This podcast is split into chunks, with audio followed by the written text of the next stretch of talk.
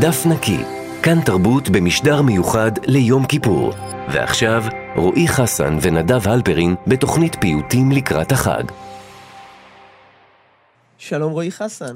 שלום נדב הלפרין. שלום למאזיני כאן תרבות. אנחנו ערב יום כיפור, בתחילתו של מסע שיעבור ממזרח למערב, יערבב מזרח ומערב, בעקבות הפיוט. זו המשימה ששמנו לעצמנו, רועי. אה, משימה מאתגרת, אבל בהחלט אפשרית, ונראה לי גם אה, שנמצא בה כפיפה אה, שמחברת בסופו של דבר, כן. למרות השוני. ואולי גם, אתה יודע, הרצון הזה לקחת איזה מפה של ה... בכלל של האנושיות, אבל של היהודיות, ולהגיד, כאן עובר הגבול, זה הנוסח שלנו וזה נוסח של אחרים, זה דבר שהוא נועד לכישלון, וזה כישלון טוב. ומי שככה יובילו אותנו בתחילת הדרך הזו, יוסי אוחנה, שהוא, אה, אני אגדיר אותך ככה, יוסי, ממייסדי קהילות שרות, גם פעיל חברתי וגם פעיל תרבותי. האם ההגדרה שלי היא נכונה? בגלל הרצון לעשות שינוי חברתי, בעצם נולד הפרויקט הזה, וגם פרויקטים לפניו, שאני הייתי מעורב ומוביל אותם. אז עוד רגע אני אבקש ממך שתסביר מהו פרויקט קהילות שרות, אבל לפני כן אני גם אגיד שלום למי שמנגן ושר בתוך הקהילות השרות הללו, והוא יושב כאן עם אוד על ברכיו. זהו הרב והפייטן אה, מנחם נבט. שלום לך. אהלן. אז בעצם אולי זו הדרך שלנו אה, להתחיל, כי היום אה, יש נטייה לדבר על הפיוט, בעיקר הפיוט הספרדי, מזרחי, כאיזשהו טרנד, כאיזושהי אופנה, דבר שהיום כולם רוצים לשמוע, כולם רוצים לדבר עליו, ללכת למופעים. והנה אתה עומד בראש ארגון שהמטרה שלו היא דרך הפיוט להגיע למשהו. אנחנו חוגגים 20 שנה, כלומר הארגון. אז זה אומר שזה לא טרנד, זה לא משהו שבא ועובר. אמרו את זה בתחילה, בתחילת הדרך שלנו, אבל עצם זה שאנחנו עובדים ופועלים וממשיכים, וזה ממשיך להיקרא לכאורה טרנד, זה רק אומר שזה חזק. אבל כן, המוטיבציה האישית שלי היא הייתה לפני הכל חברתית. אה, אני לא מוזיקאי, אמנם באתי ממשפחה של מוזיקאים. סבא שלי, יצחק פרץ, זיכרונו לברכה, הוא היה رايس الأحواش, כלומר, הוא היה ראש של להקה אמזירית ברברית במרוקו. ואחי הוא פייטן. אז אנחנו, אז הם, הם, הם לקחו את כל, ה, את כל הכישרון המוזיקלי. אני למדתי בכלל היסטוריה ומדעי המדינה, ותואר השני שלי הוא היה סביב נושא של רב תרבותיות, והגעתי למסקנה די ברורה ודי פשוטה, שבגלל שהתרבות שלנו, של יהדות המזרח, היא קיבלה יחס אה, מבטל, יחס מפלה וכדומה, כל שאר צורות הדיכוי וההדרה, הם נבעו מזה. אז אם אנחנו רוצים... כלומר, זה, זה היה השורש של הדברים. זה היה השורש של הדברים. התרבות בעיניי היא הדבר הכי חשוב. אבל אתה יודע, אני אחדד רגע, את, ברשותך, את מה שנדב ניסה לומר, לדעתי, שהוא קרא לזה טרנד, אני חושב שהוא התכוון לזה שהיום, תחושה היא שיותר ויותר אנשים נפתחים לדבר הזה, וקהלים שהם כביכול לא צפויים. פתאום מוצאים, אה, מוצאים את עצמם, מתחברים לפיוט הספרדי, המזרחי, זאת אומרת, במובן הזה, לא במובן הטרנדי של איזה משהו שחולף מהעולם עוד, עוד רגע. בזה לא, אני מסכים לחלוטין. במובן החיובי, ויותר מזה. במובן שפתאום זה התרחב כן, למשהו הרבה יותר גדול ממה שזה עד, עד לפני כמה שנים. בהחלט, לחלוטין, כי גם הציבורים שנמצאים בקהילות שרות, הם ציבורים מגוונים, כולל הרבה אשכנזים, כולל אה, לא דתיים, זאת אומרת אה, חילונים, אפילו כאלה שמגדירים את עצמם אתאיסטים וקוראים פתאום שיר של אבן גבירול והם אומרים שהם מתחברים אה, דרך ההיבט הפילוסופי וכדומה. אני, אתה יודע מה, אני אפילו ארחיב את זה. כשאני אמרתי טרנד, התכוונתי שזה משהו ש... שאנשים רוצים לגעת בו, שהם רוצים, כל מיני מוזיקאים. לא, אפילו... רואים את זה במוזיקאים. ברי סחרוף עושה אלבומי פיוטים, אהוד בנאי עושה אלבומי פיוטים. זאת אומרת, זה, זה נכנס ללב של הלב של הלב של המיינסטרים של התרבות הישראלית, זה לא... אז אני חייב להגיד על זה רק מילה אחת, שברור, היופי, הטקסטואלי הנפלא, המוזיקות המגוונות והאדירות, זה, זה כאילו, זה היה ברור מאליו. אני אומר לה, הרבה פעמים לאנשים, רק תן לעצמך צ'אנס. פעם, פעמיים, שלוש, ואנשים אז- אז- נתפסים בכסף. אז אנחנו נגיד את מה שבצניעות, בצניעותך אתה כנראה לא תאמר ולא תעיד על עצמך, אבל ל- לקהילות שרות ולפעילות הזאת שלך ושל אחרים גם יש לומר, יש אה, משקל מאוד גדול על, ה, על השינוי הזה ועל הפתיחה הזאת לקהלים האלה. תודה. אנשים מעידים ככה, תודה. אני רוצה אה, לעבור אליך, הרב מנחם נבט, ואתה אדם צעיר. ואני בכוונה מתחיל מהשאלה החיצונית הזאת, הכאילו לא מעמיקה.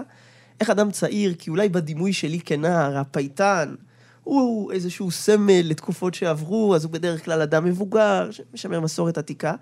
והנה אתה אדם צעיר, ששנים כבר בתחום הזה, שנים כבר רואה בעצמו פייטן. איך באת לתוך זה? איך נעשית פייטן? זאת שאלה מורכבת, כי היא מורכבת באמת מכמה כוחות אה, שונים, אבל אני אומר בראש ובראשונה, זה קשור לבית הכנסת. ו, ובית הכנסת הוא מקום ש, שמשמר אה, שורשים, משמר עוגנים, ומשמר אה, אה, אה, יחס, בכלל, יחס לעולם שעובר, ש, ש, שעובר דרך אה, אה, קולות מ- מהעבר.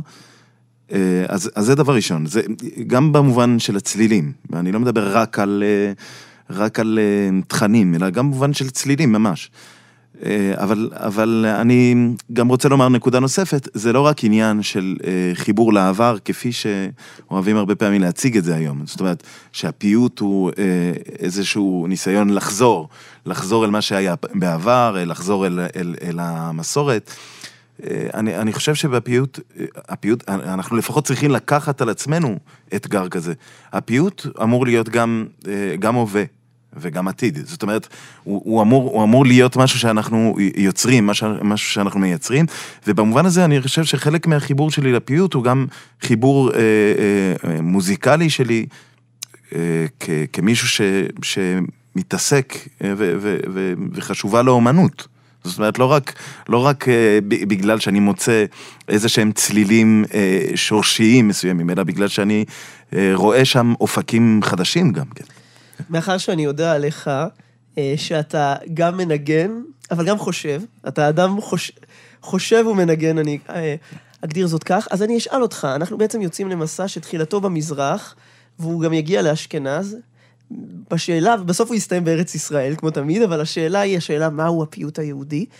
ואם אתה יכול לתת לנו איזושהי הגדרה לפיוט הספרדי, קו נטוי המזרחי, מבחינת אומנות, מהי האומנות הזאת?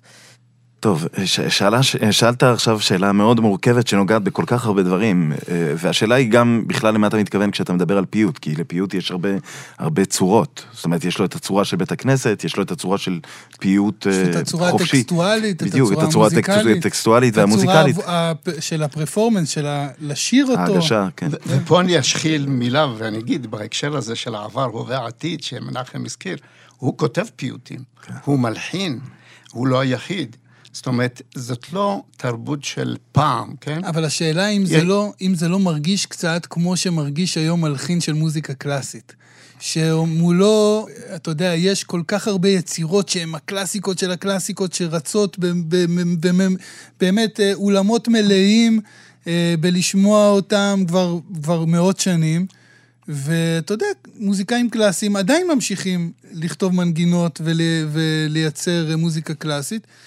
זה קשה בתוך הדבר הזה, בתוך האטמוספירה הזאת של יצירות כל כך כל כך גדולות, שהולכות כל כך הרבה שנים ו- ונטועות בלבבות של כל כך הרבה אנשים. זו תחושה של אה, ננס על גבי ענק. אני שואל אותך כאילו בתור מוזיקאי, אתה יודע.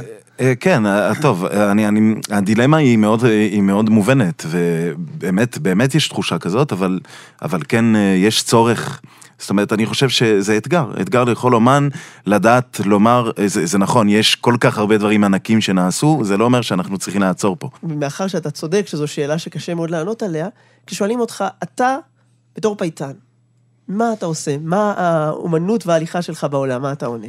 כן, אז דבר ראשון, אני, אני אדייק, אני עוסק בפיוט, אבל אני לא עוסק רק בפיוט, גם בתחום המוזיקלי. זאת אומרת, אני עוסק במוזיקה, ובמוזיקה ערבית בפרט, ואני אה, מכיר אותה ומנגן אותה ושר אותה. לכן, לכן התחום של הפיוט קצת אה, אה, זולג, הוא נזיל טיפה. אבל אני אומר כן מה- אה, עליי כפייטן. זאת אומרת, כפייטן אני רואה בראש ובראשונה, בעיניי, משהו שקשור לאלמנטים דתיים. זאת אומרת, באמת הפיוט קיבל איזשהו אה, אה, היבט כזה, אבל אלמנטים דתיים, אני מתכוון לומר שיש כאן לא רק שירה, אלא גם, אה, גם אלוהים מאוד נוכח בפיוט. והנוכחות של אלוהים היא, היא משמעותית בעולם של הפיוט, והיא באה לידי ביטוי גם מהבחינה המוזיקלית. זאת אומרת, אם אני, אני יכול לדבר אפילו על, ה, על העיסוק שלי המוזיקלי. כשאני מתעסק במוזיקה, אלוהים לא בהכרח נמצא שם, וגם, וגם מבחינה מוזיקלית. ברגע שאני עובר לפיוט ולבית הכנסת, זה מקבל איזושהי תנופה אה, רוחנית למקום הזה. ו, והתנופה הרוחנית הזאת, אנחנו כיהודים יודעים שאתה יודע, שלא, שלא כמו בנצרות או במקומות אחרים, אנחנו כיהודים יודעים שיש לה תמיד, אה, היא תמיד נטועה ב... ב ב... אצל אבות אבותינו, אבל לא בשביל להיות פונדמנטליסטים, אלא בגלל שיש, ש... שהיא מתחילה מאיזשהו מקום שכבר אה, אה, ותיק כבר, יש לו, יש לו יסודות, ויש לו שורשים, וזה, והחיבור שלנו אל החוויה הדתית, הוא עובר דרך המקומות האלה, דרך הצלילים האלה. אני יכול שנייה... כן, אתה יכול, בטח. אתה לא צריך לבקש אה, רשות. הוא הזכיר את העניין של אה, בית כנסת. שירת הבקשות. לא, לא, הוא הזכיר את העניין של בית כנסת, ובסך הכל, כמו שאתה... אני לא... אני לא דתי, אני מחובר מאוד למסורת. אני גדלתי מגיל קטן מאוד בבתי ספר לא דתיים, והיו כאילו שני עולמות מקבילים. מצד אחד השכונה המרוקאית ובית כנסת רבי שמעון בר יוחאי, והעולם החיצוני. והבית ספר גבע וכולי וכולי. וגם בשבילי, בית הכנסת הוא היה עוגן כזה של חיבור עם רבי משה פרץ, החזן האגדי הנפלא שלנו, שידע לחבר. אבל, אני רוצה להגיד, שהפיוטים האלה שחיברו אותי של בית כנסת, הם רק בקושי חצי אחוז מהעולם האדיר של פיוטים שנמצא מחוץ לבית הכנסת. אוקיי?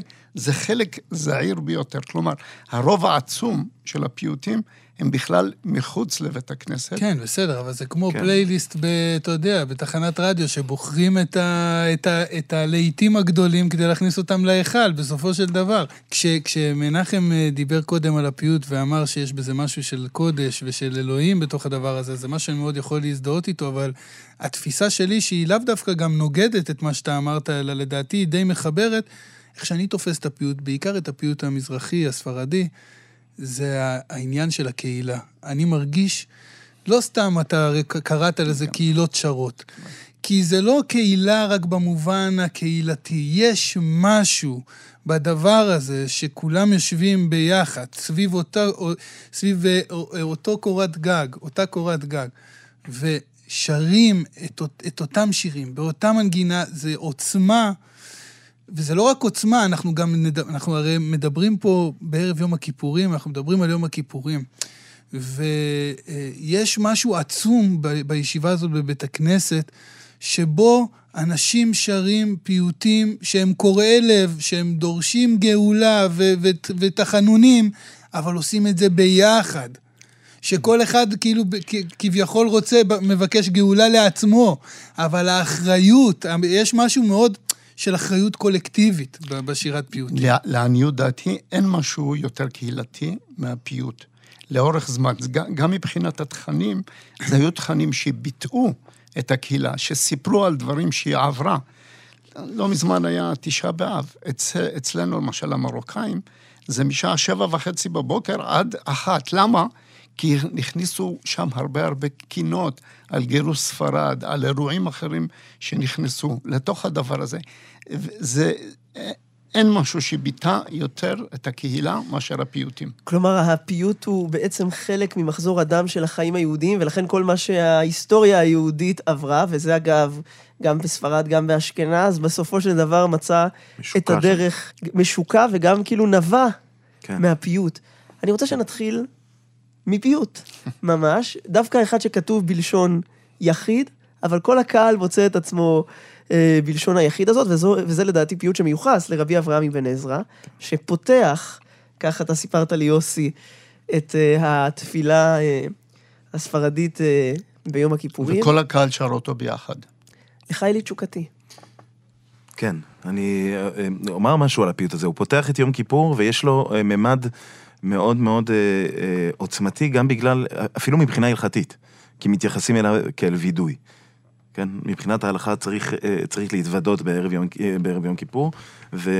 הווידוי הקלאסי בת, בתפילה הוא לומר, אשמנו, בגדנו. הוא סוג של וידוי. ו, ובתוך הפיוט הזה יש ממש, אשמתי, בגדתי, גזלתי, כל, הד... כל הווידוי מופיע בתוך הפיוט. אז אה, יש לו, יש לו עוצמה שהיא... אבל בווידוי צריך לעמוד, ופה מותר לשבת.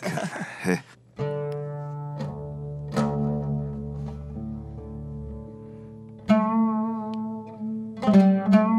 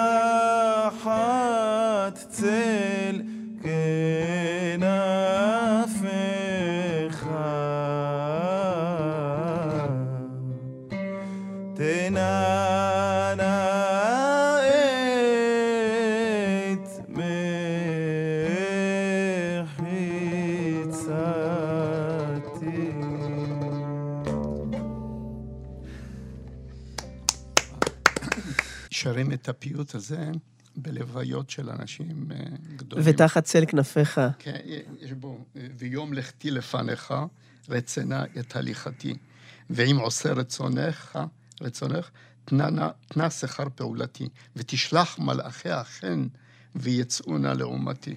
ושלום בואך יאמרו, בכל אחד בביאתי, יביאוני לגן עדנך, ושם תהיה ישיבתי, ואת עדן באורך, ושים, ושים כבוד מנוחתי, ואור גנוז לפניך, יהי סטרי וסוכתי, ותחת צל כנפיך, תננה את מחיצתי.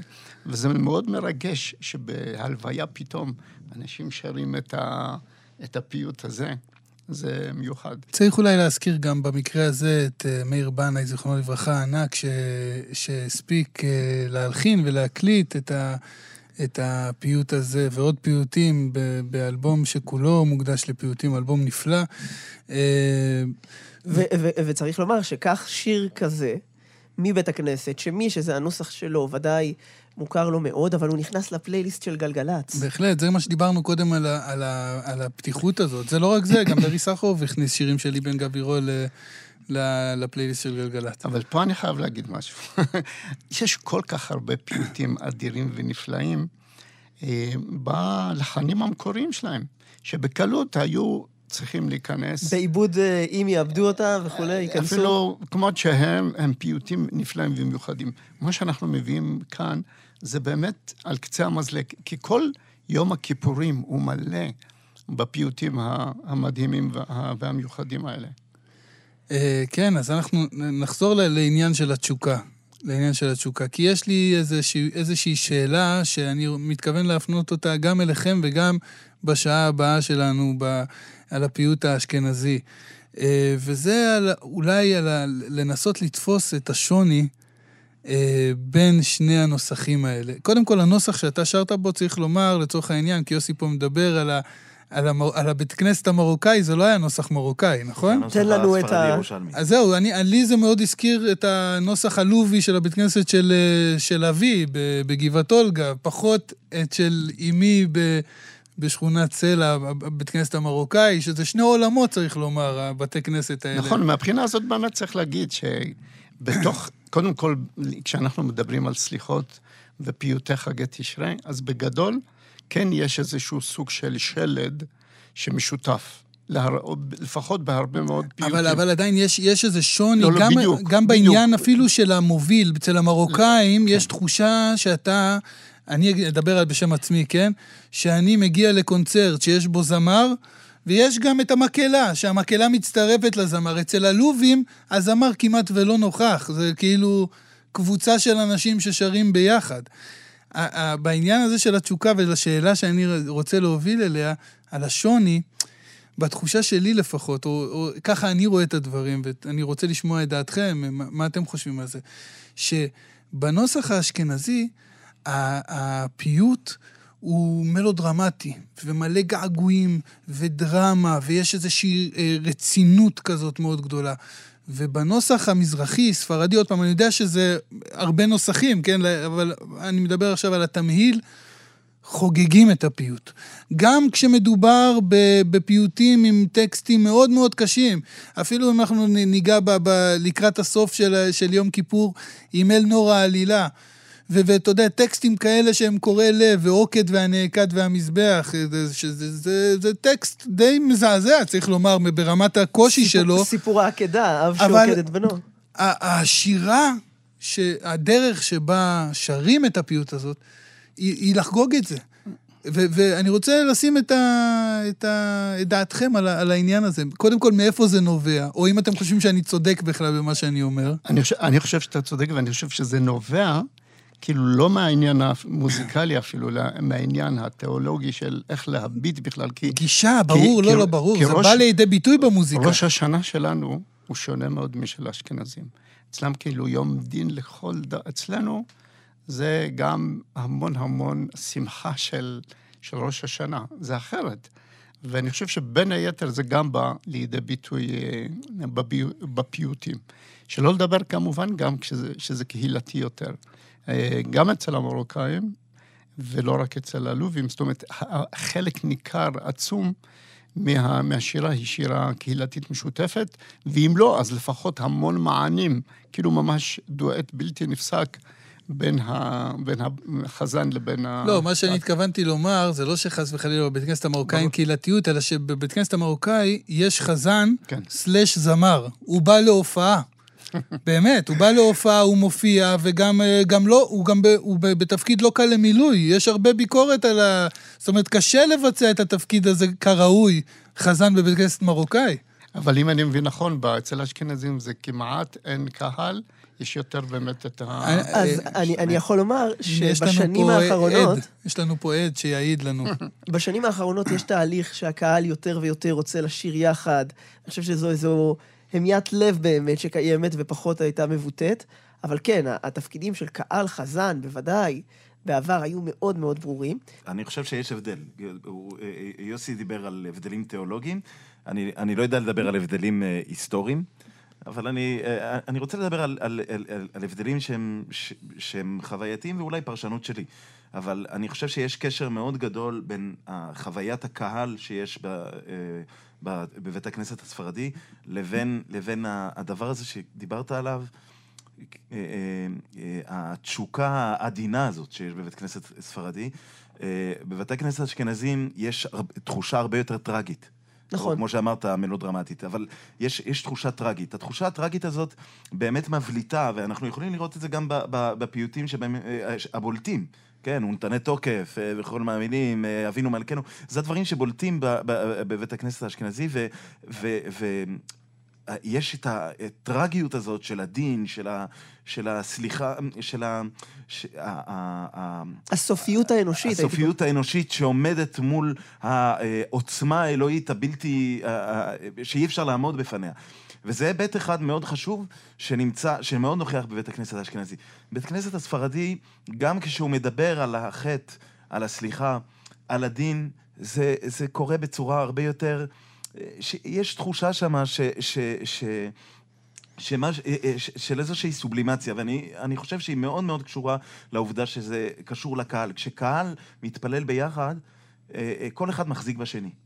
וכולנו עומדים בפני אלוהים, זה אומר שהקדוש ברוך הוא לא, לא, לא מסתכל על הפרט הבודד, כן? ולכן יש הרבה פח, פחות אה, מבנה טרגי. ואולי זה- אפילו כשקהל שר ביחד, מכיוון שזה לא החזן המהוקצע, אז יש אחד עם קול יותר מצחיק, אחד עם קול נכון. פחות מצחיק, אז זה כבר יוצר איזה משהו שקצת אה, אתה יודע, גם משחרר מבחינה את מוזיקלית, העניבה. הרי כשכולם שרים יחד, שומעים פחות את הזיוף של כל אחד זה ואחד. גם מה שאמרתי בתחילת התוכנית, שאתה- שמדובר פה בטקסטים מאוד מאוד אישיים, נכון. של תחנונים ושל איזה בקשה לגאולה ובקשה לסליחה, אבל היא נאמרת ביחד. כי יש כאן איזשהו פרדוקס גם כן, כי דווקא שירת תור הזהב, שנכנסה למחזור הספרדי, היא נחשבת כשירה מאוד אינדיבידואליסטית.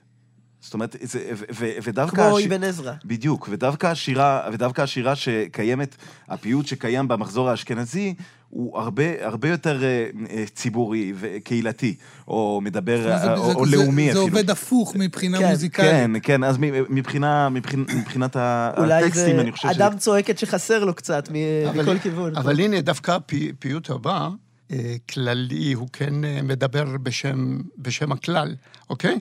על ידי אבן עזרא, אבן עזרא אחר. קודם זה היה אברהם אבן עזרא, ורבי אה, משה אבן עזרא, אל נורא עלילה. כל כולו, זה כמעט דיבור אה, אה, קולקטיבי. אז רגע לפני שהקלאסיקה הגדולה אל נורא עלילה תהיה כאן, אני רוצה לאתג- לאתגר אתכם עם איזו שאלה. כי אני לפעמים, כאשכנזי, כשאומרים לי, אין איזה חום בתפילה שלכם, יש איזו טרגיות כזאת וזה, אז אני אומר, תראו, אני כלפי הטרגיות הזאת, פיתחתי חום. זאת אומרת, זה הבית שלי. אבל אני לא חושב שזה חום זה המילה נכונה, כי לא. אני לא חושב שחסר חום אני- בתפילה האשכנזית. אני מסכים, אני, אני רק אומר, זה לפעמים טיעון שאומרים... פשוט גישה, הגישה היא קצת מלודרמטית, היא, היא, היא, אתה יודע, זה... מה שאני מתכוון זה שלפעמים, כשאתה בא מהצד ואתה לא כל כך מכיר, אתה מפספס מימדים ואתה עושה איזה צמצום. צריך, צריך להבין ש- שפיוטים מעדות המזרח הצליחו לפלס את דרכם למגרשי הכדורגל. נכון. זאת אומרת, ברמה כזאת, זה, זה עד כדי כך לא טרגי. זאת אומרת, אתה מבין מה אני, לזה אני מתכוון, זה לא קשור לחום. אבל מה שרציתי לומר זה כשאני מרגיש לפעמים שמפספסים מימד, לפעמים מימדים נפשיים, שגם מול דבר טרגי אתה יכול לפתח נוסטלגיה ותחושת בית. ושייכות. מהצד השני, אתם לא מרגישים לפעמים שגם עושים איזה כזה, ככה, אומרים, אה, הפיוט הספרדי זה אפי אפי נחמד, כולנו נשיר, אדון הסליחות, וכאילו יש פה הרבה יותר אושר, ויש גם לפעמים איזה טרגיות שמפספסים. אני, אני רואה את העיניים שלך, מנחם, ישר לא, נדלקות. כי זה, זה אחד הדברים שמאוד חשובים לי גם בתור חזן. זה, מאוד מאוד חשוב לי, אני מרגיש, התפילות, התפילות כפי שהן בב- בבתי הכנסת, הן תפילות שיש בהן עומק מאוד מאוד, אה, עומק רגשי, עומק של, של אה, אדם שרוצה לחזור בתשובה, שמתחטא בפני בורו ודברים כאלה, ואני מדבר גם על, ה, על המנגינות. והפופולריזציה שלהם, שדרך אגב, אני אהיה טיפה פוליטי, אני חושב שהן אה, אה, נגועות בממד אוריינטליסטי מסוים. אה, הפופולריזציה שלהם הפכה להיות אה, משהו... אה, אה, כאילו, אה, רוצים לתת לזה ארומה כל הזמן שהיא קלילה, לא רצינית.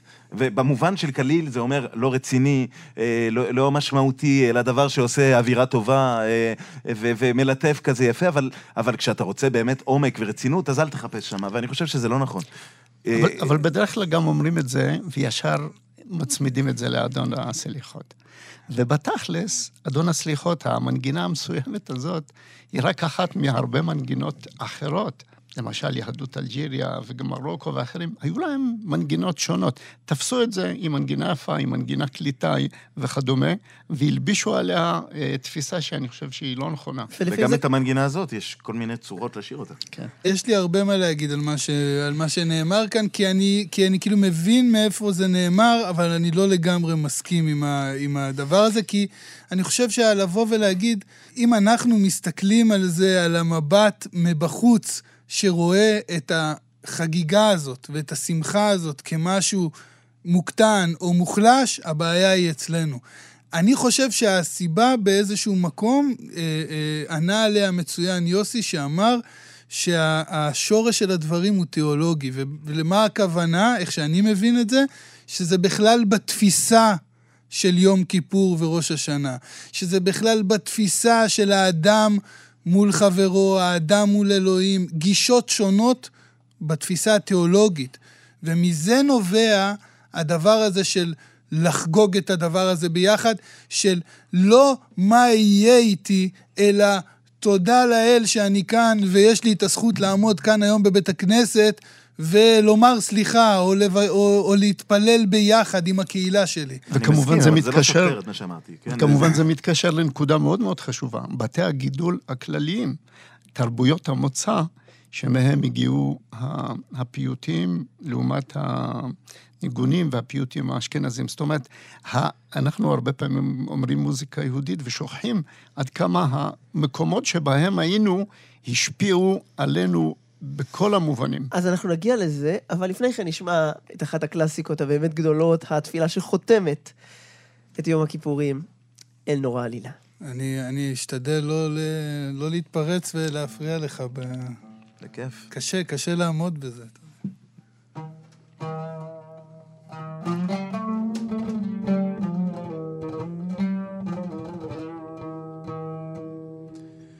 אל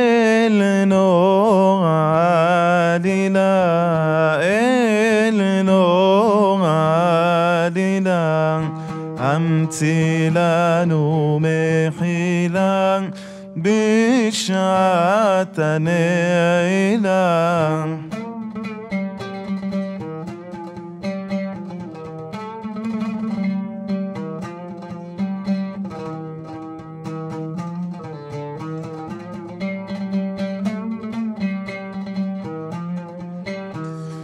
מתי מספר קרואים, לך אין נושאים, ומסלדים בחילה, בשעת הנעילה, שופכים לך נפשם. בחפי שם וכחשם, והמציאם בחילה בשעת הנעילה. קרנה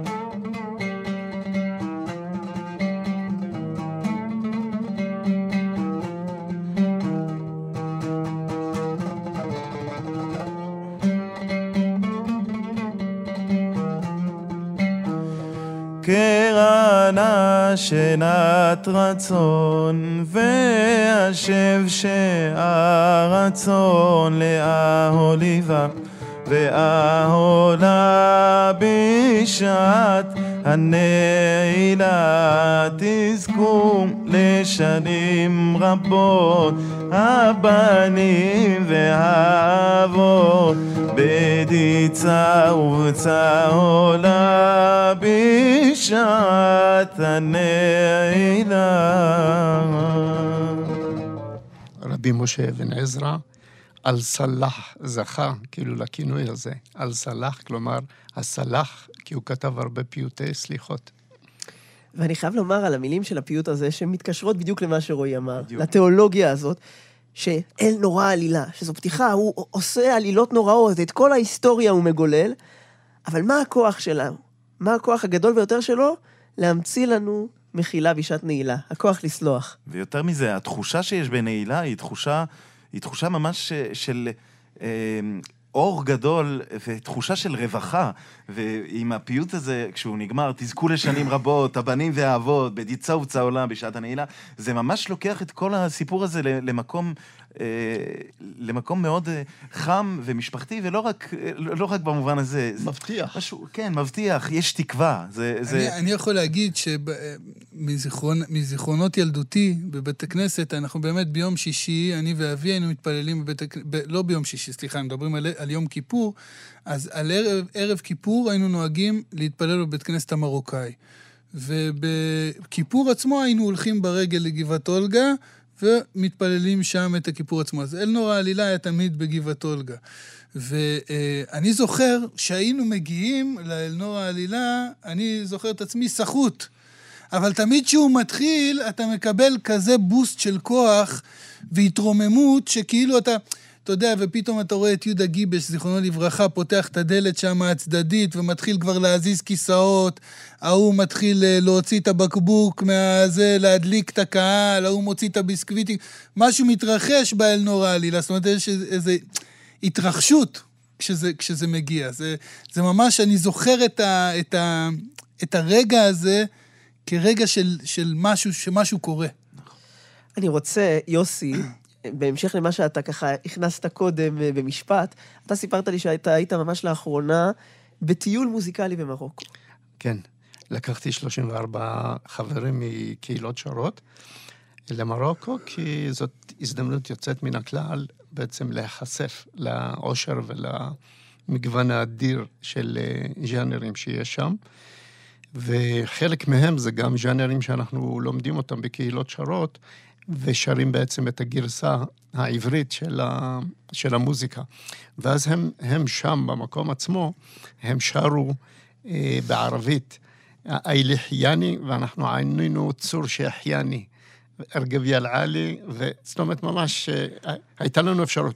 אבל אתה ש... צריך לומר לנו משהו על, ה, על הגומלין הזה, בעצם שהפיוטים שאנחנו מדברים 아, עליהם... בהחלט, זה קשור מאוד. באשכנז אולי, אולי יש, אבל אנחנו כבר לא יודעים, אולי נמחק, אבל כאן אנחנו יכולים לראות את החיבור בין המוזיקה, זאת אומרת, ברור שיש השפעה בסגנון באשכנז, על, על, על, על הלחנים של הפיוטים, אבל כאן ממש אפשר לראות איך אותו, אותה מנגינה הופכת להיות מנגינה של פיוט, וגם מנגינה של שיר ערבי, מה היה קודם, זו שאלה שאני לא בטוח שיש עליה תשובה, נכון? האמת היא שלמנחם, אני חושב, יש איזה ניסיון מאוד מאוד ייחודי, לעומת הרבה פייטנים אה, אחרים, מכיוון שבעצם הוא חקר והתקרב למוזיקה הערבית, ואחר כך באיזשהו אופן הוא העמיק בפיוטים, וזה בדרך כלל קורה אצל אה, הרבה, הרבה פייטנים תהליך הפוך. קודם הם כאילו מגלים, ואז שואלים אותה, מאיפה זה בא?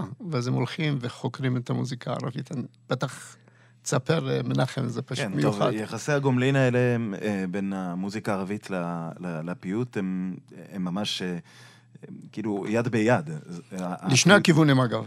לשני הכיוונים, אבל בוא נגיד ככה, הפיוטים, הפיוטים, לפחות במסורת הספרדית-ירושלמית, הרבה מהם בנויים על מנגינות ערביות באופן ישיר. זאת אומרת, אנחנו יכולים... היום יכול להיות שהמוזיקה הערבית משתמרת, הקלאסית, משתמרת בצורה הטובה ביותר אצל בחורי ישיבה חרדים, ספרדים, כאן בארץ ישראל. שפשוט עוסקים במוזיקה ערבית והגיעו לזה דרך, דרך הפיוט. זה, זה מראה אבל על הקשר התרבותי המאוד עמוק שהיה, אפשר פשוט לגולל שיחה על הדבר הזה. אני חושב אבל שזה פחות רלוונטי לימים נוראים. רבי דוד בוזגלו למשל, כל, הלח... כל הלחנים שלו הם לחנים ערביים, נכון? כן, כן, לא רק מרוקאים אגב, גם מצרים. למה זה פחות רלוונטי לימים הנוראים אבל? אני חושב שימים נוראים הם, הם יותר, יותר אותנטיים במובן הזה. בגלל של... שזה זה, זה אולי רק מדגיש כמה הימים הנוראים, מקדמת דנא הם... כן, כן, הם גם עתיקים וגם, וגם הם נובעים מאוד מבית הכנסת. זאת אומרת, הם לא... הפיוט הרבה פעמים היה שייך למרחבים שמחוץ לבית הכנסת. אז זה, זה, זה באמת, אה, זה נבע מתוך בית הכנסת, מ, מ, מ, מהרגשות של בית ואם- הכנסת עצמו. אם אנחנו, כן. כבר, אם אנחנו כבר מדברים סביב הנושא הזה, אז יש, יש משהו, איזשהו סממן שבו אתם יכולים לשים, את, אה, לשים עליו את האצבע ולומר שזה הדבר שמייחד את הפיוטים של יום כיפור משאר הפיוטים? קודם כל אני אגיד שבאופן אישי, כשהתחלתי את קהילות שרות, אז אני חשבתי שאף פעם לא נשאיר את אה, פיוטי יום הכיפורים, אפילו לא ראש השנה. זאת אומרת, הייתה לי חרדת קודש כזאת גדולה, שלא האמנתי שאפשר ומותר בכלל להביא את הפיוטים האלה, שילמדו אותם או ישירו אותם מחוץ למסגרת. מחוץ ה- להיכל, מחוץ להיכל. כן, זה, זה, זה היה בלתי נתפס. וכנראה שזה היה תהליך מאוד מאוד ארוך והכל, ש, שזה אפשר את זה. איך זה יתאפשר, זה עוד צריך לנסות לחשוב והכל. כן, זה... זה זלג, זה זלג. תשמע, אני לא יודע כמה שנים יש את התופעה הזאת של, אה, של להגיע לכותל ב... לפני, לפני כיפור, והתפילה ההמונית שם, ו... וכולם שרים שם את אדון הסליחות. לא רק את אדון- זה- את זה- כל- זה- את כל לא, הסליחות, כן. אבל כאילו בצורה המונית, שזה, ועוד כן. פעם, זה הלהיט. הוא מה שנקרא, הוא קל. גם מבחינה מוזיקלית הוא נתפס, נחרט לך בזה. אגב, אני כמי שגדל ממתי זה קרה? ממתי זה התחיל התופעה הזאת? זה משהו של המון שנים או בשנים האחרונות? אה, זה, אה, לדעתי זה בשנים האחרונות, אז ואני אז- רוצה... אז זה הפריצה אולי שאתה מחפש, אתה אומר איך זה זלג ואיך זה פרץ, זה כאילו, זה זה חלק קש- מהתהליך הזה. זה אני רק רוצה להעיד שכמי שגדל, כן, בית דתי-לאומי ואשכנזי וכולי, כל שנות התיכון שלי, כשמדברים על סליחות, אז הסליחות כאילו אה, נכבשו בתודעה שלנו בידי המנגינות האלה, ולוקחים אותנו לכותל, אה, לסליחות אחרונות לפני כיפור, ושם אנחנו עם כל הקהל, כן, שרים את אדון הסליחות ופיוטים אחרים, בן אדם עליך נרדם, ואיכשהו מבחינתי, בן אדם עליך נרדם ואדון הסליחות, שהם לחלוטין ספרדיים, קו נטוי מזרחיים, כל הזמן ההגדרות האלה, כבר הפכו להיות כאילו שלי, כי אני לא יכול שלא לחשוב עליהם. כן, בסוף המס- המסורתיות, בסופו של דבר של... הם שלך, חביבי. וככה כן. זה צריך להיות, כאילו, לא, לאו דווקא כי הם ספרדים. גם הפיוטים שלך צריכים להיות שלי. זאת אומרת, הדבר הזה הוא שלנו. זה זה, הכוח. שאנחנו, זה שאנחנו יונקים מכל אחד מהמקום שבו הוא בא ומהשורש שלו, אבל זה לא אומר שהעץ שלנו הוא לא מלא בענפים זה הכוח אה, של שונים הממיות, ומגוונים. הממיות שיש ב- ב- במסורתיות, אבל אני רוצה גם לתת קרדיט למישהו אחד. כן. שלא מרבים להזכיר אותו ולא אוהבים להזכיר אותו בהקשר הזה, ואני חושב שהוא עומד מאחורי הרבה מאוד מהתופעות האלה. אני יודע, הרב אני עובדיה יכול יוסף, לנחש, ידעתי. הרב עובדיה יוסף. אה, בטח, ל- למה לא אוהבים? איפה? פה בפורום הזה מאוד אוהבים. על- על- אנחנו לא נשמח לדבר. על ערבים תלינו. אנחנו נשמח לדבר על הרב עובדיה יוסף. אז תודה רבה. יוסי. לפני שנדבר על הרב עובדיה יוסף, אני רוצה שתיתן לנו ממש טעימה. היריעה, ש... אז יריית הזמנים שלנו לא מספיק ארוכה, אבל ממש טעימה אה, מהפיוט אה, יש מה אביונך, שאני זוכר, אה, לפני שנה, ואני לא נכנס כאן לפוליטיקה, אבל לפני שנה במערכת הבחירות, אה, ש"ס- ש"ס השתמשה בו אה, באחד התשדירים, ואני הבנתי שבעצם הפיוט הזה מבחינתם, הוא מאחד המון המון קהלים שהם רוצים לקרוא להם דתיים ולא דתיים, אם הם רק ישמיעו להם את יש מה אביונך, זה לוקח אותם לאיזה מקום מאוחד. אז זה אומר שהכוח של הפיוטים כל כך חזק, שאפילו הפוליטיקאים כבר רוצים לגייס את הפיוטים לטובתם. נכון. זה, הם, יודעים, הם יודעים על אה, איזה נימים לפרוט.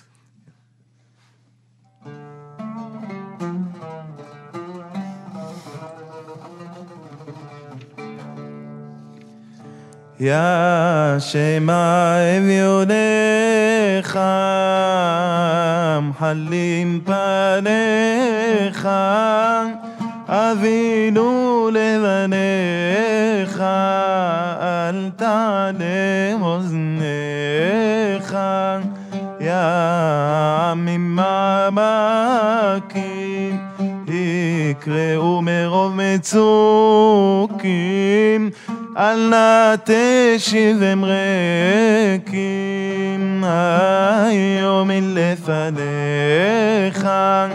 דמעת פניהם תישאר, ותאסוף עדר טועה, ותקים לך רועה, ופקוד בטוב צונך, הולך בדרך נכוחה תבשרם היום סליחה, ובתפילת המנחה המציאם חינך.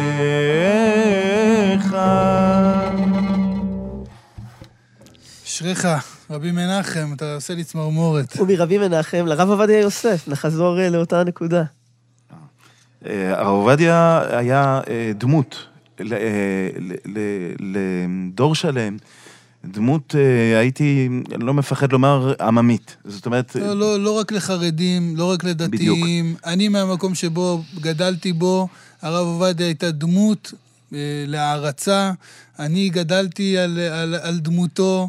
אה, הוא בעיניי, אה, אתה יודע, עבורי הוא אישיות אינטלקטואלית, רוחנית, תרבותית. זאת אומרת, זה לא משהו שאני זרקת פה, לא אוהבים להזכיר, לא בפורום הזה. בפורום הזה אתה יכול להזכיר חופשית. אה. אז בדיוק, אני אומר, בזכות הרמה הרוחנית הגבוהה שלו, הרמה התורנית הגבוהה שלו, ובזכות העממיות שלו, בזכות החיבור שלו למסורת ובזכות הפעילות הפוליטית שלו, כשכל הדברים האלה אה, אה, השתלבו אה, יחד, הוא בעצם היה קול להרבה ציבור שהרגיש מוזנח מאוד במדינת ישראל, אה, תחת אה, אה, פרויקטים אה, חזקים של אה, בניית המדינה. והוא, והוא החזיר איזושהי אה, גאווה כזאת ששייכה מחדש אנשים למסורת, ש, שנתנה להם את האפשרות לבטא את הדברים האלה, ולא רק את, את המסורת, אלא את הרגשות הפנימיים האלה של... מסורת אפילו לא רק במובן היהודי-דתי, אלא מובן, בת, במובן התרבותי של נכון. מה שהאנשים האלה גדלו עליו, אם זה אום כולתום וזמרים אחרים שהיו באותה תקופה, שהוא לא שם אותם בצד ואמר, אנחנו בארץ ישראל, לא ש... להפך. אז הזכרתי קודם את אומרת- בחורי הישיבה הספרדים ששומעים אום כלסום ועבד אל-והאב, אולי יותר מכל, אה, מכל חברה אחרת, אולי בעולם. עכשיו, אה, אה, אני חושב שגם זה נזקף הרבה מאוד לזכותו. אה, לא כי, תראו הוא, כי בחורי ישיבה... באיזשהו מקום הוא אפשר את זה. לא רק אפשר, מה- הוא נתן לזה הכשרה, הוא היה אומר מה בשיעורים שאני שלו, אומר. על הערבים בתוכה תלינו כינורותינו, זאת אומרת, הוא נתן לזה, הוא כל נתן לזה... התכנסות הייתה מתחילה בשירה. אני, אני מכיר כל כך הרבה פייטנים שכל אחד מהם אומר, הייתי הפייטן שלה. אה, אני רק צריך לומר, על ערבים בתוכה תלינו כינורותינו, כלומר, הפסוק מתהילים שמתפרש, כל- על המנגינות הערביות. אנחנו תולים את הכינורות שלנו. כן, והוא הוא נתן לזה הכשר, לא רק הכשר, הוא, הוא נתן לזה אה, לגיטימציה מוחלטת גם בציבורים שלא לא היית, לא היית מצפה שכל כך בקלות הם יפנו למוזיקה שהיא אה, בסופו של דבר אה, מוזיקת אהבה לא יהודית. אפילו, אפילו איך שניסו לצייר אותה, מוזיקה של האויב. אתה בדיוק, יודע, פה ב- בארץ ישראל, כן. במדינת ישראל, במשך שנים ניסו לצייר אותה כמוזיקה של האויב. נכון, וחשוב ובא- להזכיר את זה. בא רב גדול ומאוד משפיע ואומר, נהפוך הוא. נכון, לפני, לפני כמה עשרות שנים, אבא שלי מספר לי ש... אה, שהיה בושה להשמיע פה בכל מוזיקה ערבית. היום אני חושב שזה קצת משתנה, לא, לא, טיפה זה, משתנה. כן? זה לא קצת, זה הרבה משתנה, וזה הרבה לזכות, נכון. לזכותו. זה לא... וכמובן יש את הסיפור הידוע על עבד אל-והאב והגישה של הרב עובדיה יוסף כשהוא ראה אותו בקהיר, כן? והוא בא בעצם לברך אה, ברכה מיוחדת כשרואים איש עם גדולה מיוחדת. וגם הדיסוננס הזה ש, שנמצא בין ל, ל, ל, אסור ל, להקשיב לשירת נשים לבין להכיר את כל השירים של אום כולתום בעל פה. זאת נכון. אומרת, יא, הבן אדם היה מורכב. אבל יש נקודה אחת בהקשר הפיוטי, שבכל זאת הוא, זאת אומרת, כן נכנס אה, באיזשהו סוג של קונפליקט עם, ה, עם המרוקאים, מכיוון שלפי ה, לפי התפיסה שלו, אסור היה לעשות הפסק לטובת פיוטים. נכון. בזה, אבל המרוקאים לא הקשיבו לזה. כמה שאהבו והעריצו אותו, בסופו של דבר... בכלל בצפון אפריקה, זה היה, זה, זה מתח מתמיד בין אה, אנש- אנשים, אנשי הלכה שחשוב להם העניינים של הפסק ודברים כאלה. אה, הפסק ב- בתפילה. כן, בתוך כן. התפילה, לבין... לטובת פיוטים. בעיקרון הפיוטים נכתבו בשביל להיות חלק מהתפילה. אני רוצה, כי אנחנו ממש ככה לקראת אה, הסיום לצערי הגדול, איך כבר?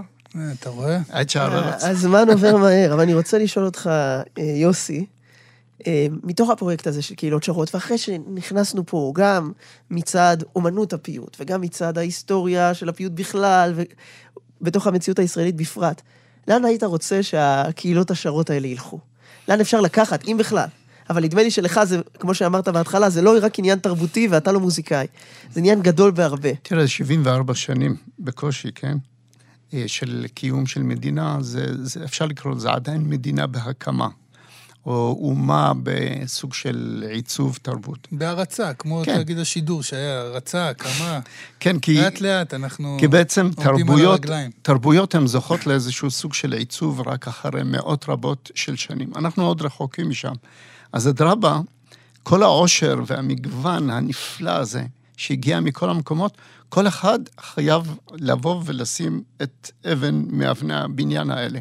זה אחריות, אחריות תרבותית, להיות שותפים בהקמה של... של בלי שזה אחר כך אה, יהפוך בהכרח לדבר אחד, אבל עדיין, אנחנו מקימים פה משהו מעניין, משהו נפלא.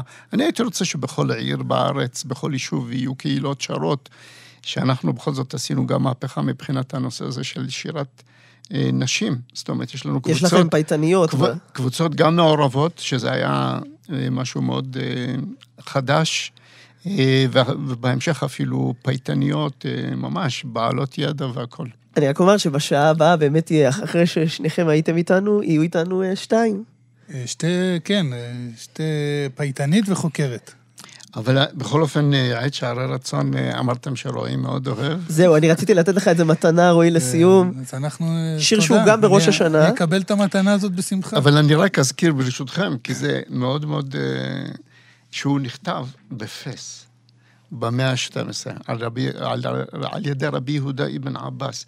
וזה מאוד חשוב להבין שפיוט עצום כזה, שהגיע לכל העולם היהודי, הוא, הוא בעצם יצא, יצא מפס, כי פס בסך הכל הייתה חלק מהעולם הזה של אה, תור הזהב של ספרד. ורק הרקע, כמובן, ה- ה- התמונה הזאת, הכל כך מהותית אה, ביהדות של עקדת יצחק, אבל גם כאן יש, אולי אפשר לראות איזשהו דיסוננס בין המנגינה לבין התיאור של האב המתבקש לעקוד את בנו. בדיוק, זה מה שמאפיין את כל הפיוט הזה, זה ש...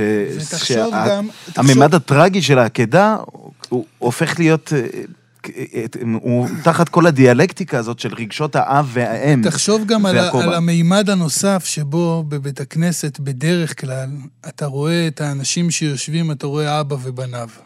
כן. והם שרים ביחד את עקדת יצחק. זה עוד מימד שלא לא, לא שמים עליו לב, אבל הוא, אתה יודע, אני כל הזמן הייתי מסתכל על אבא שלי והיה מסתכל עליי. ב, ב, וייתכן שהוא לא יכל להיכתב כמו שהוא נכתב, בלי מה שאומרים שהבן שלו, שרבי יהודה אבן עבאס, התאסלם, תסלם. והוא נקרע על ליבו. אז אה, עין במר ובוכה ולב שמח, זה אולי מה שמבטא. אנחנו רק נסיים, רק את ה, נסיים את התוכנית. תודה לך, רועי חסן, ותודה לכם. יוסי נדב אוחנה, אלפרין, נדב אלפרין, יוסי אוחנה, מייסד קהילות שורות. הרב מנחם נבט. תודה רבה, מנחם. תודה לכם.